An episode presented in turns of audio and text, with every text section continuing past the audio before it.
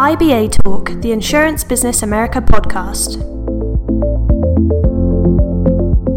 In this episode, presented in partnership with CoreLogic, we're joined by Dr. Tom Jeffery, Principal and Senior Hazard Scientist with CoreLogic Spatial Solutions. Dr. Jeffery gives us a detailed analysis of U.S. wildfire risk and looks at the impact of past fires and the outlook for 2020. With the additional challenges of the COVID 19 pandemic, Dr. Jeffery explains key contributors to wildfire exposure, best practice planning, and risk mitigation that can help business owners avoid wildfire destruction.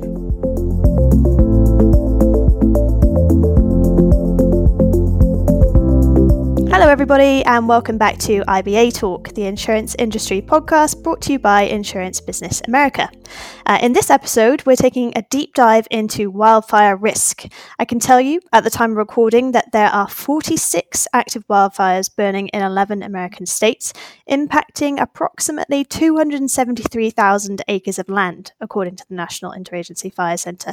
This is a very serious peril for the United States to contend with today and into the future as we continue to deal with the impacts of climate change. To help us pick apart wildfire risk, it's my pleasure today to introduce Dr. Tom Jeffery, Principal and Senior Hazard Scientist for CoreLogic Spatial Solutions. Tom, welcome to IBA Talk. Thank you. Happy to be here. Excellent. Tom, I'd like to start this conversation by taking a look back at 2019. Um, in terms of wildfire threat and damage, what was 2019 like, and how did it compare with recent years? Well, that's really interesting to look at fire history over the years and see how it changes, sometimes very dramatically. And 2019 is an example of how that occurred. We came out of a couple years, 2017 and 2018, in the United States, where fires, there were a tremendous number of fires, and they did a, a horrible amount of damage to properties. 2019 saw a very dramatic decline in the amount of property destruction. Overall burned area in the U.S. dropped to approximately half of what it had in either of the previous two years. Now that doesn't. It sounds like you know that really is a minimal amount that you would think occurred then in 2019, but it still covered over four and a half million acres, which is uh, just over 7,000 square miles. So even though it was a dramatic decline last year, there still was a tremendous amount of area that burned. It just so happened that 2019 did not see the amount of destruction. And that isn't meant to minimize, you know, the number of homes or the people that were displaced because of the fires that occurred last year, but certainly the amount of destruction was was much less than it had been in either of the prior two years. So 2019 again was one of those downturns in the the somewhat cyclical uh, wildfire activity that occurs in the U.S. Um, it's it's really not uncommon. We've seen that in the past. We've seen these spikes and and valleys that occur over time, and it's not again not uncommon to have a several years of high activity followed by a year or maybe a couple of years of lower activity. The one thing I think that I always try to emphasize whenever I talk about wildfire is even if there is a year or two of lower activity, so you know, like 2019, or so far this year in 2020, uh, you know, again, not to minimize what's happened so far, but it is showing kind of a lower trend to date. Doesn't mean that's going to continue, but certainly to date. Um, but that doesn't necessarily mean there can't be a lot of damage or destruction because we can look back at years that have had relatively low numbers in terms of fire acreage and, and number of fires. And we can see huge, major catastrophic events. 2003 is one that comes to mind in terms of a year that we saw a relatively low number of wildfire acres burned, but it was also the year that brought California the Cedar Fire, the Old Fire, and both of those fires combined for more than 4,000 stru- structures destroyed. So again, it's where the fires occur that's more important than just the raw number of how much acreage burned or how many fires there were in total. Mm, that's interesting. Um, now, now, if we sort of look at 2020, obviously this year so far uh, has been relatively quiet. Um, but what's the outlook like for this year and and perhaps beyond 2020 as well? Well, I think that's always going to be the thing that's of most concern in, in, terms of trying to predict or project what's going to happen. Very difficult to do with wildfire. I think it's difficult to do with all natural hazards, but certainly wildfire would be similar in that you're looking at fire patterns that can change based on weather. Uh, not just climate, but actual weather conditions. So, if you have more precipitation, you should have fewer fires more humidity, fewer fires. But if you have dry, windy conditions, you may have more catastrophic fires. And that's, you know, unfortunately, we have a difficult time determining that far into the future. We certainly do a very, and when I say we, I mean um, meteorologists in general have a have a much better opportunity to look at what's going to happen tomorrow or next week than they do next month or next uh, six months. But given the fact that we really need to look to the future and, and try to see what's going on. Uh, I think that it's critically important to understand that you know the, the area that we're talking about in the western U.S., where the vast majority of fires occur, there's a lot of variability in location. So geographically, when you move to, from one area to another, you're going to see moving a movement from high risk to low and back to high. It really is dependent on the local conditions uh, in terms of fuels and and weather patterns. But I guess if I was going to, you know, kind of project out, I would rely on you know drought forecasts to see areas that are drier, and certainly there are parts of the western U.S. If you look at the U.S. Climate Prediction Center, which provides a you know a futuristic look at uh, drought conditions, and you you can draw a line from Texas through Oregon, and in between those two states, there's a wide swath that's experiencing persistent, it's supposed to experience con- persistent drought conditions moving into the next couple months. And again, drought conditions are of concern when you have the potential for these ignitions to occur. And when we look at the NIFC or National Interagency Fire Center, they have uh, actually suggested that the northwest quarter of the U.S., looking from California to Montana and then to the northwest of that line, that is an area that is potentially at risk of higher wildfire activity. So we have these agencies that are doing a, a, tremendous job in trying to identify areas that we should we need to consider and look to in the near future. Uh, so that gives us some perspective. Um, you know, at least a month or two in advance, we can get an idea of where the hotspots may be. But again, that doesn't mean they're limited to those areas. If we look beyond 2020, then it's really difficult. Um, it's for me, you know, looking a year ahead, a year in advance, or two years in advance. What I would say in terms of my perspective is that I don't see anything changing greatly from what we have now. So if we we know that these fires, you know, are maybe will fluctuate on a somewhat cyclical pattern year over year. So we can have more acres one year, fewer acres the next year. But overall, I don't see any tremendous change that would cause a decline in the number of fires or the p- potential for where they occur in and around uh, residential properties, businesses, and so forth that are going to be impacted. So I think the one thing that uh, remains top of mind for me is that when I look at areas now and in the future, we know that precipitation causes a decline in wildfire activity. It's simply put, the fuel is not going to ignite or carry fire as well. So, areas that have precipitation in the immediate aftermath of that, they're going to see less fire activity.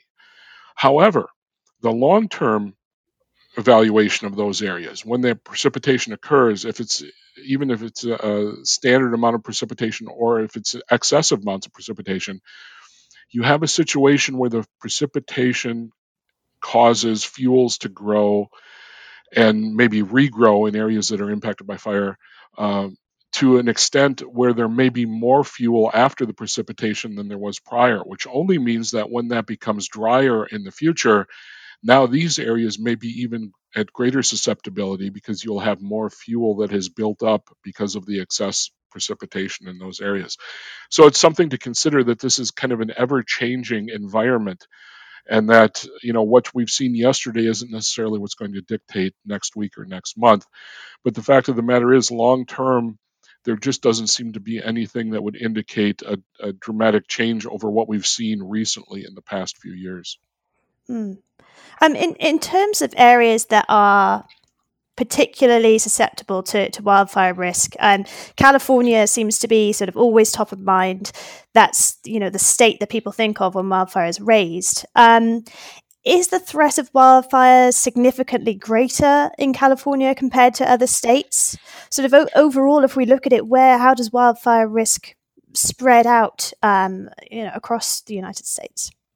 Well, interestingly enough, there you would never say that California is the only state at risk, but I think it has several factors going for it that that make it that year over year put it near or at the top of the list of concern.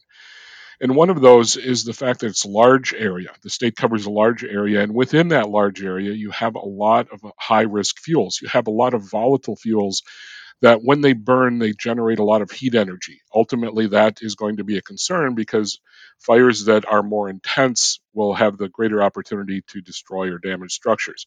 So, the conifer forests and the chaparral brush that you have spread throughout the state. That contributes greatly to the fact that fires will and do occur relatively frequently and with great intensity in the state.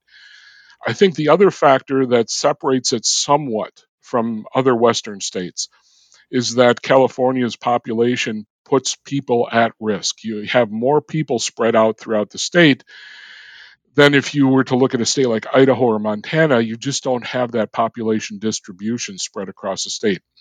In California, you do. And because of that, because there are more people and they are spread, you know, more, they're spread throughout the state in more dense clusters, the opportunity for a given fire in that state to affect uh, structures' properties is is much higher. So that's the primary concern about California, and because of that, uh, you know, it does have a lot of fire activity, and it does periodically have the type of events that really are the catastrophic wildfire events. But with that said, you know, you really have to backtrack a little bit and say that California is not alone in its wildfire risk in the West.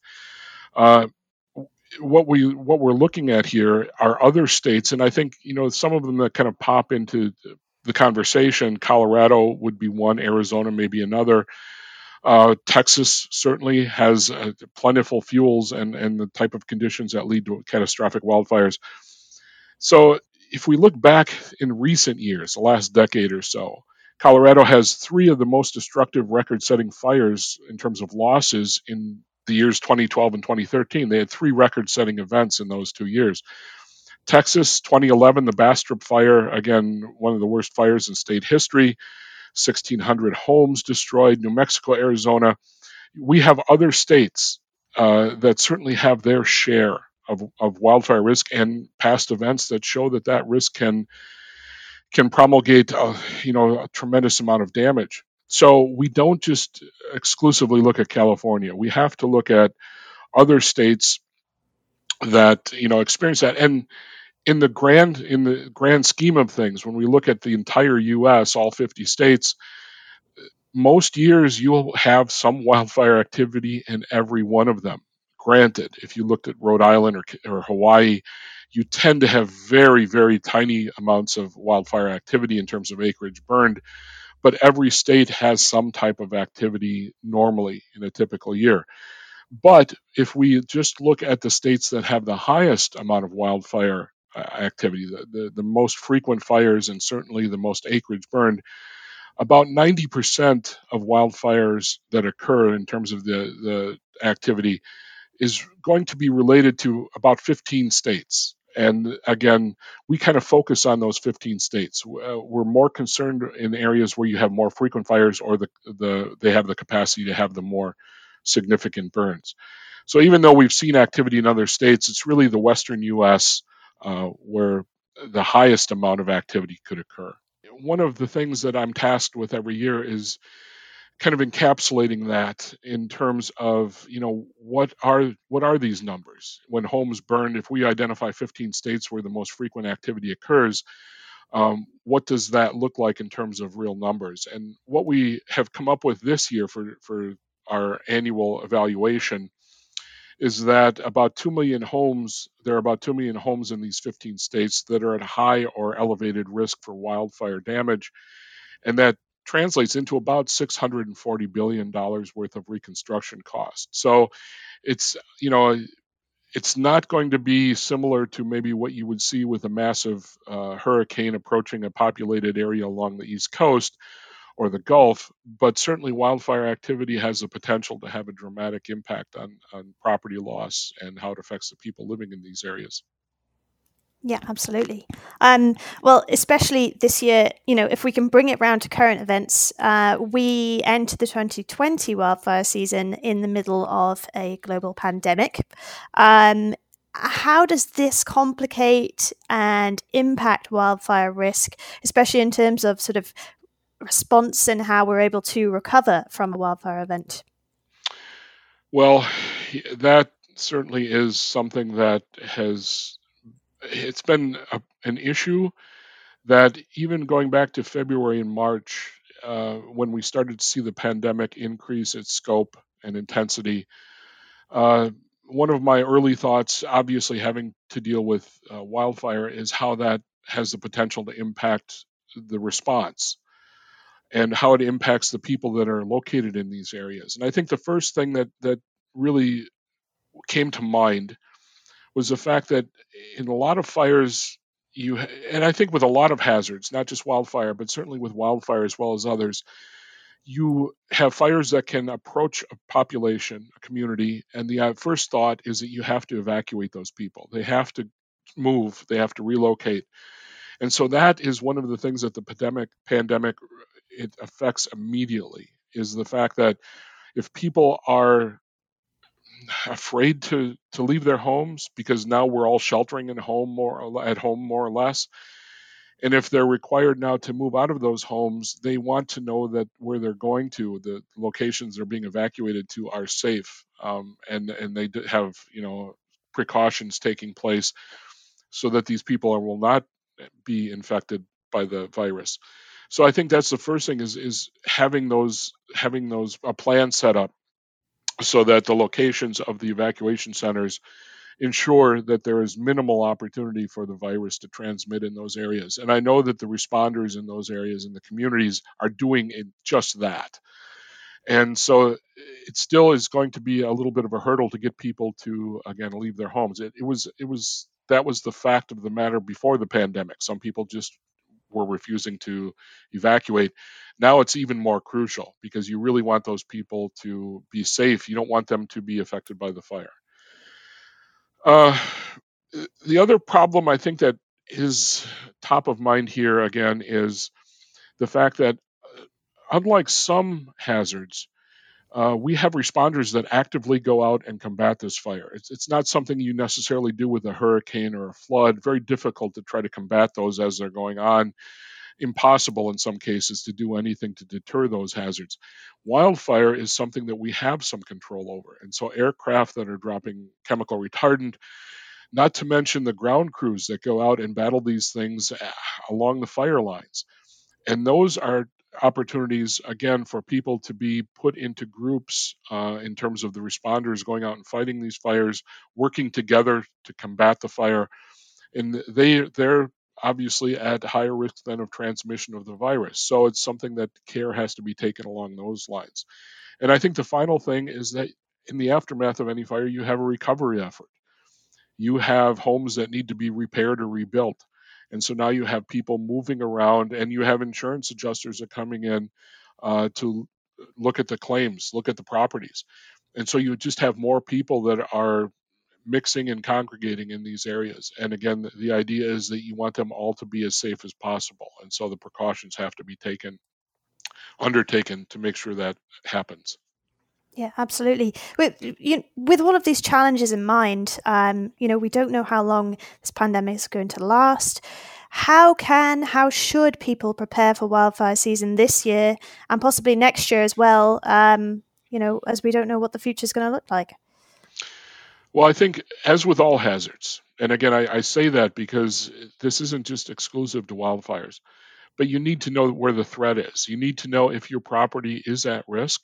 You need to know if you're near a risk or a high risk area because you know you don't have to be located in a forest. You don't have to be located in an area surrounded by fuel in order to be at risk. The threat of embers coming from a, an occurring fire and landing on your property, on your house, uh, finding a, their way into your house or into your structure uh, is as great a concern as for the properties that are located right in the fuels. So know the threat. Know if you are in an area that is susceptible to wildfire. If they've occurred in the past, it's usually a good indicator they will in the future. But know that risk in, in the area. And then if you are, you need to have a plan of action. Again, this is this is not something that's unique to wildfires, but you need to assess what you can do, what you would do if a fire were to occur in your area, approach your property. Uh, if you're going to evacuate, you know, have a, a action plan of what where you want to go. Uh, if, if you don't have a place to go, pay attention to what the what the emergency managers are telling you in terms of evacuation centers. But then know what you want to take. Don't haphazardly wait till the last minute and then just you know try to throw things in your car or your bag and, and go making sure you have the things that are important and critical that you need to take with you um, there are some simple things and again local agencies and governments have a much better and much more complete explanation of this than I do. So that would be something you would want to do too. Is, is again not wait till the last minute, but consult with some of the agencies in your area to know what a good plan of action would be but something as simple as closing windows, doors, and garage doors when you leave, which may not be something you're thinking of actively when you're, again, running from a fire, evacuating your home. But again, closing up the structure means that those embers can't get into that structure and ignite some of the more easily uh, ignitable or vulnerable parts of your of your home. And so I think again, preparation in advance is the key. Uh, we you don't want to wait till you hear the warning sirens or hear the warning over the TV or radio or on your phone that you have to evacuate to, to come up with a plan. It needs to be done as early as, as you can. Yeah. But just building on this idea of planning and risk mitigation, preparation, are there any other things that, that homeowners and, and business owners can do to avoid wildfire destruction? Well, there, there are. And again, this kind of falls into the wildfire category most more so than other hazards because interestingly enough, this is something that we do have uh, as residents in an area that is susceptible. You do have some control. Now, it's going to be very difficult to completely eliminate the risk to your property if you live in an area that has substantial wildfire risk. But with that said, that should not deter you from doing everything you can that falls under the heading of mitigation, which is proactively doing things to your property and also to your structure, if necessary, that would minimize the ability of that fire to ignite that structure or the surrounding area. So there are several dozen things that that you could do. I'll just talk about maybe a couple of them here. And probably first and foremost is what's called defensible space. And all that really means is that you are eliminating the bulk of the fuels that are immediately around the outside of your home. So that if you have a lot of brush and grass uh, that's grown up, uh, maybe not right on the lawn, but right close to it, if that's your property and you can mow that down and keep it knocked down, that means that that is less fuel for that fire to feed that fire as it approaches your home, and less fuel that can be ignited from embers that maybe land on the property. So, lean and green is kind of the, the catchphrase here in terms of trying to minimize the amount of fuels right around your property. Doesn't mean you have to clear everything. It's not that, you know, they don't want nobody wants you to pave over your yard but at the same time minimize the fuels that are going to burn readily and when it says lean and green, it really means green fuels are much harder to ignite and much are much less uh, probable of carrying a fire than are the the, the dry brown fuels. Um, in terms of other things you can do for mitigation, in addition to clearing that defensible space, is that take a look at your structure itself, the, the home itself or the business. Uh, do you have vents in your attic going into an attic? If you do, Putting a fine mesh screen over those vents will again reduce the opportunity for embers to blow into that through those vents and into the attic, where you oftentimes have a lot of maybe cardboard or dry material that's up there that could ignite easily. So uh, little things like that are, really are crucial, and uh, there are again a number, a number, numerous agencies out there, uh, both governmental and independent, that offer you a lot of information about this. That I would suggest, you know, taking a look on the internet and just trying to find uh, out different types of mitigation and how it may apply to where you're located, and how some of these may be relatively easy to do. Uh, so it's it's some of them are not costly, uh, very effective if you do some, especially something like defensible space. And there's um, the Insurance Institute for Business and Home Safety is another organization that has done a tremendous amount of research on how fires ignite homes, and that's that's the first step in understanding what's vulnerable on your property. So going to IBHS and, and looking at some of the information that they've put together, I think is another something I strongly suggest to any homeowner who's in an area that's vulnerable to wildfire risk. Yeah. Brilliant. Uh, well, Tom, thank you very much. That's about all we have time for um, on today's episode. But you've given us lots of food for thought on how to handle wildfire risks. So thank you again for that. Um, well, thank, my pleasure. Thank you. Thank you. Um, I'm Bethan Moorcroft, uh, Deputy Editor at Insurance Business. This is IBA Talk, and we will be back to talk with you all again very soon. Thank you for listening to this episode of IBA Talk. For more from the experts at CoreLogic on natural hazard and catastrophe risk solutions, be sure to visit corelogic.com. That's corelogic.com for more. Follow us on SoundCloud, Stitcher, and Apple Podcasts for the latest episodes.